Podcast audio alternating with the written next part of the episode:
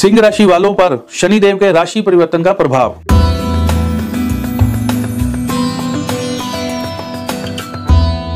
जो लोग साझेदारी में व्यापार कर रहे हैं उनके लिए भी दोस्तों चेतावनी है, ढाई साल बाद कहीं ना कहीं आपकी साझेदारी में भी प्रॉब्लम आ जाएगी, तो आप लोग थोड़ा सा संभल के चलो। अगर आपको लग रहा है कि आगे चल के आप एक दूसरे के साथ काम नहीं कर सकते पार्टनर, तो पहले से ही अलग हो जाओ या अपनी अपने अपनी बंदोबस्त पहले से करके रखिए, आपको चेतावनी है, तभी आपका जो है बचाव हो पाएगा।